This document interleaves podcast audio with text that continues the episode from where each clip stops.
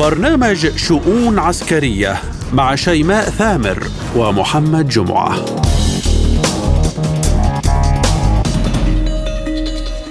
ملفات عسكرية وشؤون جديدة من وكالة سبوتنيك الإخبارية بموسكو. نتناوب على تقديمها لكم من وراء الميكروفون. أنا شيماء ثامر. وأنا محمد جمعة ونستهلها بالعناوين. الدفاع الأمريكية تنشر قائمة المساعدات العسكرية الجديدة لكييف وضابط بالمخابرات الأمريكية تصف نقص السلاح بجيش بلادها بالخطير. نتنياهو إيران التحدي الأكبر لنا وسنعمل على منع وصول أسلحتها إلى سوريا. قيادة سلاح الجو الملكي الأردني توقع اتفاقية مع الولايات المتحدة الأمريكية والحديث عن F-16. مجلة أمريكية تحذر من سلاح روسي قد يغرق بريطانيا. تحية طيبة لكم والبداية بالتفاصيل. نشرت وزارة الدفاع الأمريكية البنتاغون قائمة توضح فيها لائحة الجديدة والمساعدات العسكرية الجديدة المقدمة إلى أوكرانيا. وتعددت المساعدات العسكرية الأمريكية بين أنظمة دفاع جوي ومدرعات قتالية مدرعات نقل مركبات مضاده للألغام بالإضافة إلى طلقات مدفعية وصواريخ مضاده للإشعاع راجمات هيمرس وذخائر أخرى.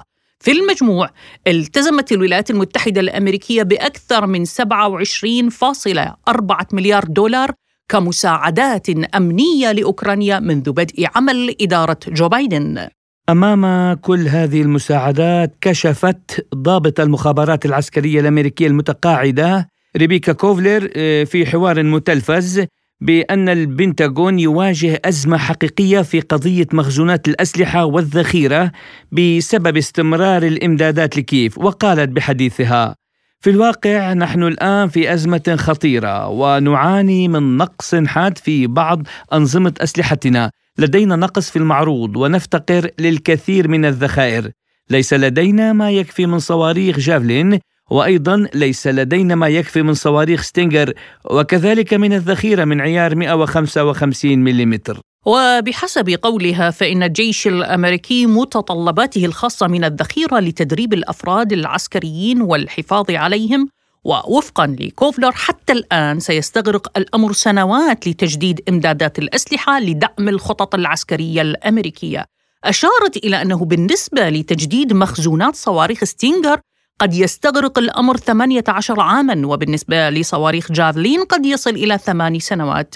لذلك وبحسب تعبيرها من العار أن يركز البنتاغون على الصراع بالذات وقد فقد الصورة الكبيرة ولم يقلق بشأن سلامتنا الخاصة. ليبقى السؤال هل ستجازف واشنطن بمخزون جيشها على حساب أوكرانيا ومساعدتها؟ وإن استمرت ما الذي ستجنيه من ذلك؟ للحديث عن هذا الموضوع نستقبل معنا من سوريا الخبير العسكري الاستراتيجي العميد علي مقصود. مرحبا بكم سيادة العميد معنا وأشكرك على قبول الدعوة. بداية سيادة العميد البنتاغون ينشر قائمة الأسلحة والمساعدات الجديدة لألمانيا ببيان رسمي. وبحسب البيان فإن تقدم الجيش الروسي والهجمات الروسية تطلبت تكثيف الدعم العسكري لأوكرانيا. هل نحن أمام اعتراف رسمي صريح أمريكي بتفوق القدرات العسكرية الروسية؟ لا شك. بأن قراءة لهذا البيان والظروف التي سبقت ورافقت هذا البيان تشي وتفصح بأن الأوهام وكثرة الإشاعات والأصوات التي كانت دائما تخرج على الرأي العام داخل الاتحاد الأوروبي وحتى في الولايات المتحدة الأمريكية وبأنهم لن يسمحوا لروسيا بأن تحقق نصرا كاملا ويمكن لدول لحلفاء أمريكا. إذا ما تماهوا مع القرارات الأمريكية بتزويد أوكرانيا بأسلحة ثقيلة ومتطورة ونوعية يمكن أن تغير في موازين القوى والمعادلات الميدانية وبالتالي يمكن لكييف أن تحقق نصرا. في الحقيقة آه هذه أوهام ومجرد كانت آه حقن تخدير للرأي العام الأوروبي الذي وصل إلى مرحلة الانفجار والتمرد على قياداته واستقالة وزيرة الدفاع الألمانية أكبر شاهد على ذلك. أنا أقول بأن هذه التصريحات هي في الحقيقة زوبعة في فنجان ولكن تحمل في طياتها اعترافا حقيقيا بأن روسيا انتصرت والخشية من تسليم أمريكا والغرب بهذا الانتصار لأنه ليس انتصارا على أوكرانيا بل هو انتصار على الناتو وعلى النظام الدولي.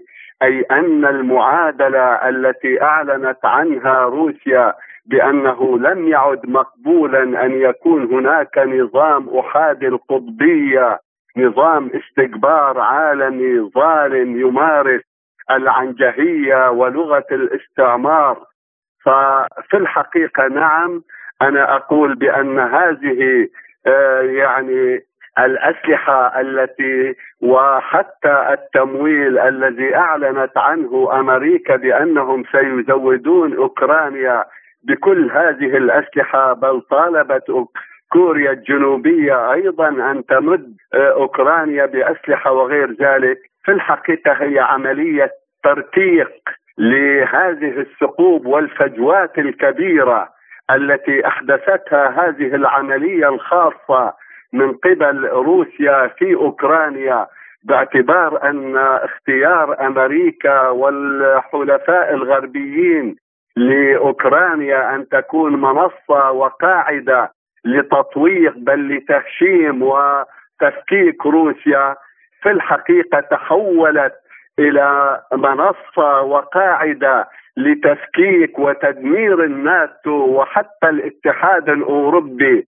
سيشهد عمليات تفكيك آه، كبيرة. طيب سيادة العميد يعني ضابط في المخابرات الأمريكية تصف نقص الأسلحة في الجيش الأمريكي بالأمر الخطير وأن المساعدات التي تقدمها واشنطن لأوكرانيا باتت تؤثر على مخزون الجيش الأمريكي.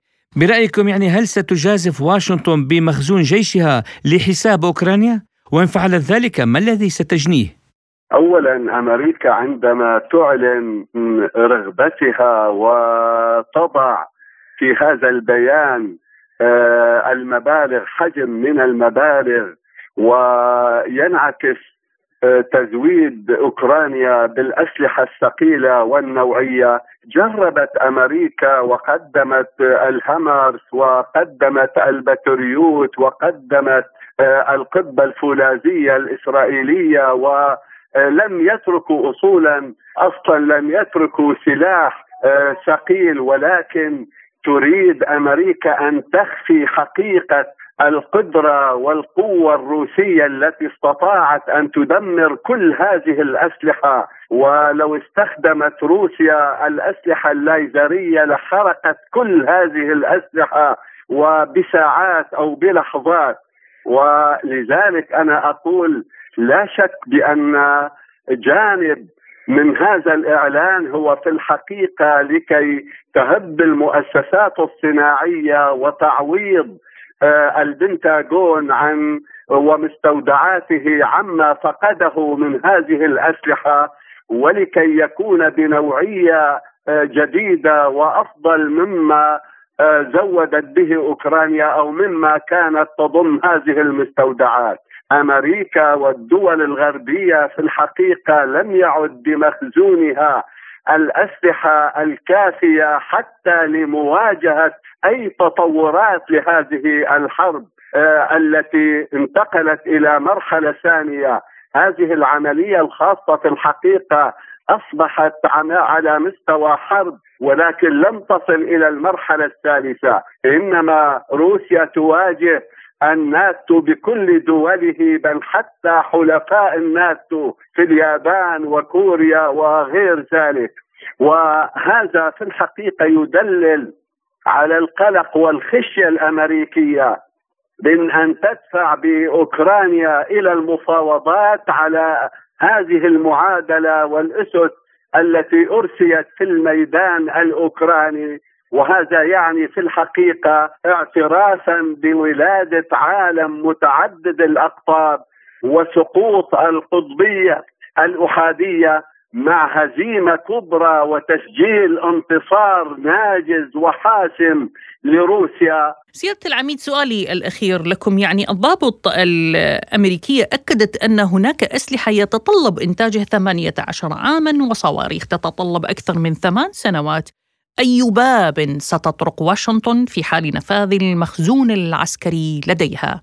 اولا ليس الهدف من آه، كل هذه آه، يعني الأعتدة وهذه الأسلحة وهذه آه، المقدرات التي تصدرها أمريكا إن كان من مستودعات البنتاغون وإن كان من حلفائها الغربيين في الحقيقة ليس الهدف منه أن يغير موازين القوى، واضح بأن الهدف من كل ذلك هو ديمومة هذه المواجهة باعتقاده أن هذا العام يعني يمكن أن يستنزف القدرة الروسية وخاصة على الجانب المجتمعي والعلاقات التاريخية. الهدف في الحقيقة أن تضرب العلاقات وأي آه إمكانية أو احتمال لعودة العلاقات بشكل طبيعي بين روسيا وأوكرانيا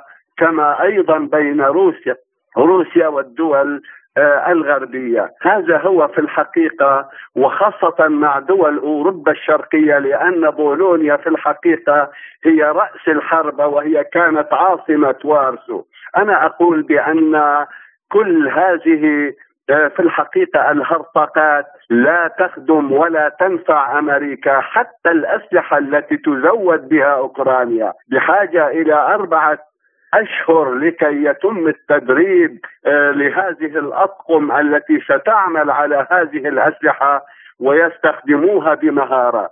فكيف وهي معرضه للتدمير وبشكل كامل من قبل روسيا فيما لو صعدت وأعلنت فعلا مواجهة نهائية وحاسمة. أنا أقول بأن البنتاغون عندما تخرج ضابطة من الاستخبارات متقاعدة وتطلق هذه التصريحات في الحقيقة تريد أن ترفع الكلفة آه، عن القادة العسكريين القائمين على رأس عملهم في هذه المرحلة.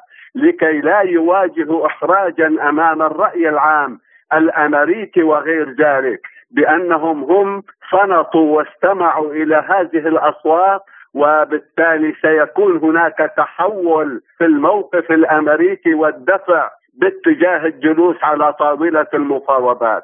أنا بتقديري ما يحدث هو توطئة للجلوس على طاولة المفاوضات ولكي تعترف يعني أمريكا بأن المعادلة القائمة حاليا بما فيه الأقاليم الأربعة التي ضمتها روسيا وهي آه، في الدونباس في الحقيقة باتت خارج طاولة المفاوضات. يعني تبدأ المفاوضات على هذا الواقع القائم والواقع الذي وصلت إليه هذه العملية.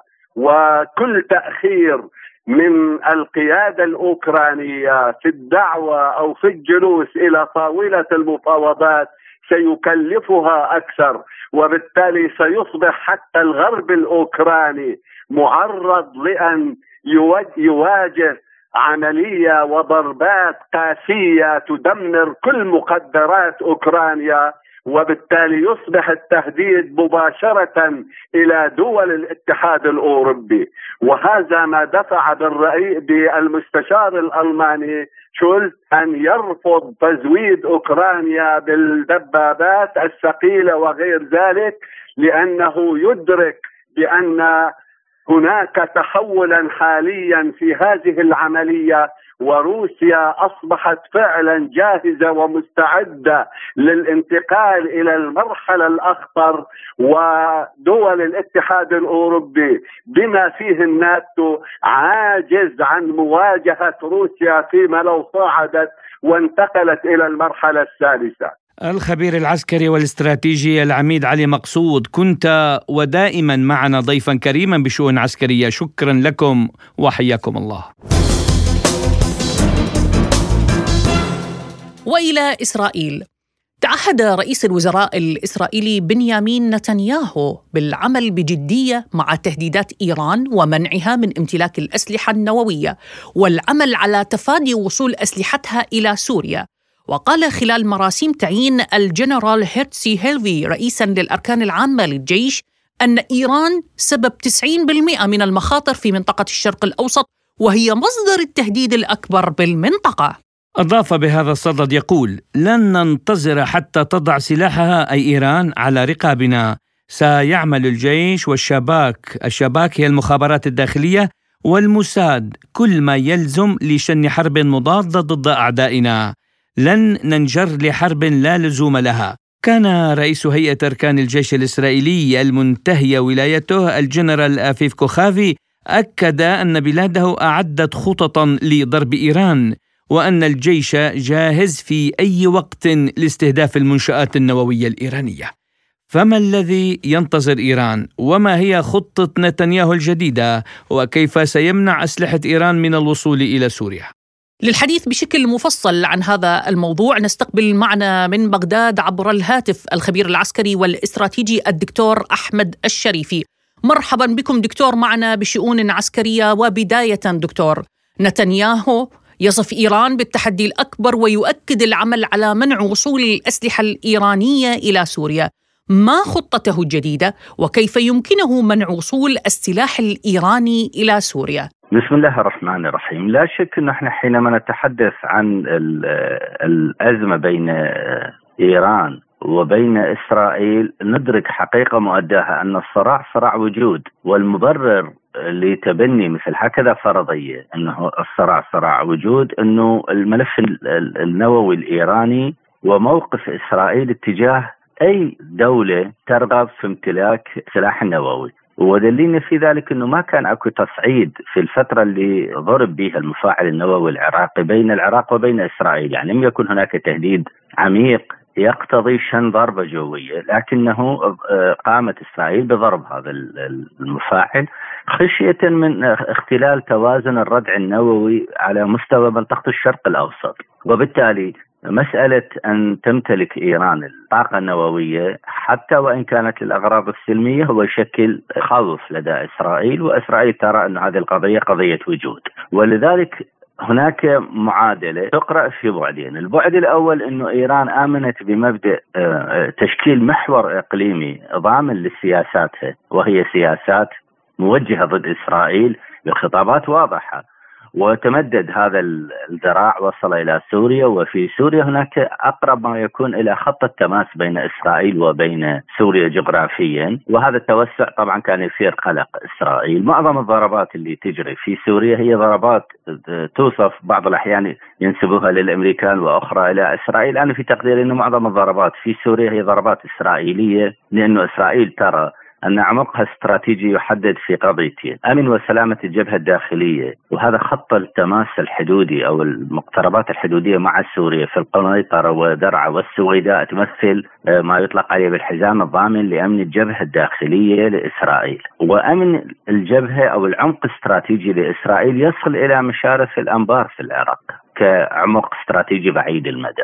وهذه المعادلة مقروءة بدقة. لذلك إسرائيل تخشى من مسألتين. تخشى من الملف النووي الإيراني وتخشى من التحالف الإيراني مع سوريا والأذرع الحليفة لإيران المتواجدة في سوريا.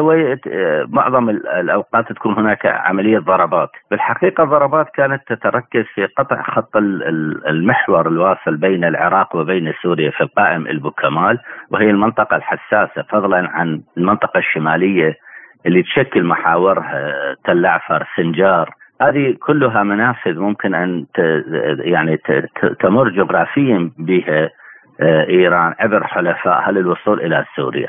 الضربات دائما تكون لقطع خطوط الدعم اللوجستي فضلا عن آه، في بعض الأحيان يكون هناك عمليات نقل جوي ولذلك أكو تركيز أيضا في الضربات الجوية الإسرائيلية على آه، مطار دمشق وبعض المطارات لإجهاض عملية التدفق للدعم اللوجستي للسلاح لحلفاء إيران في سوريا أما عبر الجو أو عبر البر. فالأمور تأخذ يعني بعدا بهذا الشكل ولربما في قادم الأيام نرى عمليات أبعد عابرة للمجال الحيوي لحلفاء إيران سواء كان في العراق وفي سوريا لضربات مباشرة في إيران خصوصا بعد آه، ارتقاء القدرات القتالية في إسرائيل بعد أن امتلكت طائرة الاف 35 طائرة الشبح الأمريكية وزودت أيضا بطائرات ارضاع الجو ال refueling أيضا الإسرائيلية أي بمعنى امتلكت مقومات القدرة التسليحية والإمكانيات لتنفيذ ضربة بمفردها دون أن تشترك معها الولايات المتحدة. طيب دكتور يعني بالحديث عن تصريحات نتنياهو واصفا إيران هي المسبب بنسبة 90% من الصراع في الشرق الأوسط، كيف تقرأ ذلك؟ يعني الآن معظم دول المنطقة ماضية أما باتجاه التهدئة تجاه إسرائيل أو باتجاه الإعلان الصريح عن تبني خيار التطبيع. مبادرة السلام عام 2002 كانت واضحة. مبادرة السلام الشامل كان مصدرها المملكة العربية السعودية وقطعا عندما تتجه السعودية آه، إلى آه، أطلاق مبادرة. فمع وسميت المبادرة مبادرة السلام الشامل. وطبعا ترتكز على آه، حل الدولتين وما إلى ذلك. ولكن أصل الفكرة أن نبات السلام خيارا متبنى.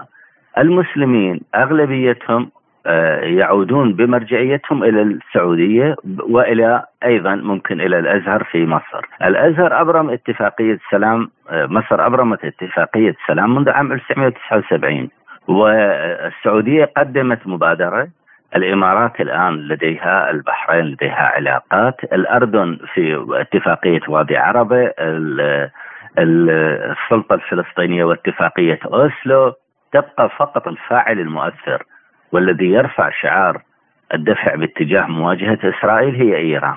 وكما قلت في البعد تشكل خطر وتشكل هاجس. الخطورة في خطابات نتنياهو أن نتنياهو يشكل حكومة توصف إنها الأكثر تشددا والأكثر تطرفا في الحكومات الإسرائيلية التي مضت وهي تتبنى خيار المواجهة المباشرة مع إيران وإسكات النشاط أو ضرب النشاط النووي في إيران. هذه الحكومة إن تشكلت بهذه التركيبة فمن غير المستبعد أن تكون هناك ضربة اتجاه إسرائيل. لا سيما أنه يعني الامكانيه والقدرات العسكرية قد استكملت. وتحدثت عن طائرة الاف 35 والإمكانيات الأخرى. نعم. فإذا نحن امام استحقاق في في شكل وطبيعة التركيبة الحكومية التي سيقودها نتنياهو الذي هو يتبنى أساسا مسألة ضرب إيران وإجهاض المشروع الإيراني وضرب محاورها في المنطقة. طيب دكتور الحديث عن أن تل أبيب لن تنتظر طهران لتسلط السيف على رقابها، هل سنشهد مواجهة حقيقية بدل التصعيد الإعلامي بين إيران وإسرائيل؟ أم أن ذلك لم يتعدى التصعيد الكلامي؟ يعني كلا الجانبين هذا سيقول سنضرب وهذا سيقول سوف نصعد. هل سنشهد ضربة عسكرية بين الجانبين لإنهاء الصراع الوجودي الذي تحدثت عنه هذا العام؟ أحسنتم هذا السؤال ذكي. يعني لماذا نرجح الآن احتمالية الضربة لسببين الأول هو صعود حكومة نتنياهو التي تتبنى خيار الضربة كخيار استراتيجي ولربما تتفق يعني على تمريره. المسألة الأخرى بعد انسحاب الولايات المتحدة من اتفاقية الخمسة زائد واحد بدأت إيران تتحرك باتجاه رفع مستوى التخصيب ووصلت إلى 60% والستين بالمية هي ما يطلق عليه بوصول إلى حد العتبة النووية. يعني ممكن بضعة أسابيع تمتلك سلاحا نوويا. بل الآن بعض الجهات الاستخبارية في إسرائيل تقول إن هناك أربعة آه، قنابل نووية. واحدة بنسبة تخصيب 60% والثلاثة الأخريات بنسبة تخصيب 20% علما إن إحنا عندما نتحدث عن 60% تخصيب. 60% ممكن أن آه، يعني ممكن أن يصنع قنبلة نووية ولكنها ليست بكفاءة التسعين بالمية لكن هي تبقى قنبلة نووية. ولذلك هم يرون أنه أكو سلاحا نوويا الآن في داخل إيران. قد تكون هذه القضية تبريرا للضربة أو قد تكون حقيقة وصلتهم حقيقة آه، مؤكدة. فإذا كانت حقيقة ستشكل دافعا لضربة إسرائيلية وإذا كانت مبررا فلماذا يتخذون المبرر أن لم تكن هناك نوايا حاضرة عملية وفعلية للضربه حتى يبررون ضربتهم؟ ففي تقديري هذه المرحلة يعني الفترة القادمة هسه قد تكون أسابيع قد تكون شهور ولكن في تقديري هي قريبة. آه، ستكون ضربة باتجاه المفاعلات النووية. استثمارا طبعا للوضع الرخو في داخل إيران. إذا ضربت المواقع النووية وضربت المقرات للحرس الثوري لا يستبعد أن يكون هناك اهتزاز في الجبهة الداخلية ونوع من الثوره أو الفوضى التي تدخل فيها إيران. هذه واردة جدا، أما بالنسبة لأذرع إيران فما عادت قوية، يعني سواء كان في العراق هناك تراجع كبير جدا. لما يطلق عليه بالفصائل الولائيه وهناك طبعا إعلام وما إلى ذلك وشغل كبير على هؤلاء وحكومتهم تترنح يعني حكومة الإطاريين اللي هم بالأساس ولاءهم إلى إيران الحكومة تترنح وغير مستقرة لا سيما في ظل ارتفاع الدولار الذي سيشكل عنصر ضغط على الحكومة قد يطيح بها. في سوريا تتلقى ضربات مباشرة عبر الجو وعبر البار وأيضا ما عادت أذرعها فاعلة ومؤثرة، فاذا إحنا أمام أمام معطيات تشي إلى أنه آه، أن يكون هناك آه، يعني اقتراب لمسألة الضربة الإسرائيلية لإيران. نعم. الخبير العسكري والاستراتيجي الدكتور أحمد الشريفي كنت معنا ضيفا كريما بشؤون عسكرية، شكرا لكم. وإلى المملكة الأردنية الهاشمية التي أعلنت توقيع اتفاقية لشراء 12 مقاتلة من طراز اف 16 من الولايات المتحدة، تفاصيل ذلك عند محمد. أعلن الأردن توقيع اتفاقية لشراء 12 مقاتلة من طراز اف 16 من الولايات المتحدة، جاء هذا في بيان نشرته القوات المسلحة الأردنية على موقعها الإلكتروني. طبعا أشار البيان إلى أن الاتفاقية تأتي في إطار تعزيز القدرات الدفاعية والردع العسكري للمملكة الأردنية الهاشمية وزيادة مستوى الجاهزية القتالية والعمليات المشتركة مع الجانب الأمريكي الصديق. وأوضح البيان أنها تأتي كذلك في سياق تعزيز أطر التعاون المشترك بين البلدين ودعم الجهود المشتركة في مكافحة الإرهاب وتعزيز الاستقرار في المنطقة. حول هذا الموضوع قال الخبير العسكري والاستراتيجي العميد رجب ديب بتعليق لبرنامج شؤون عسكرية.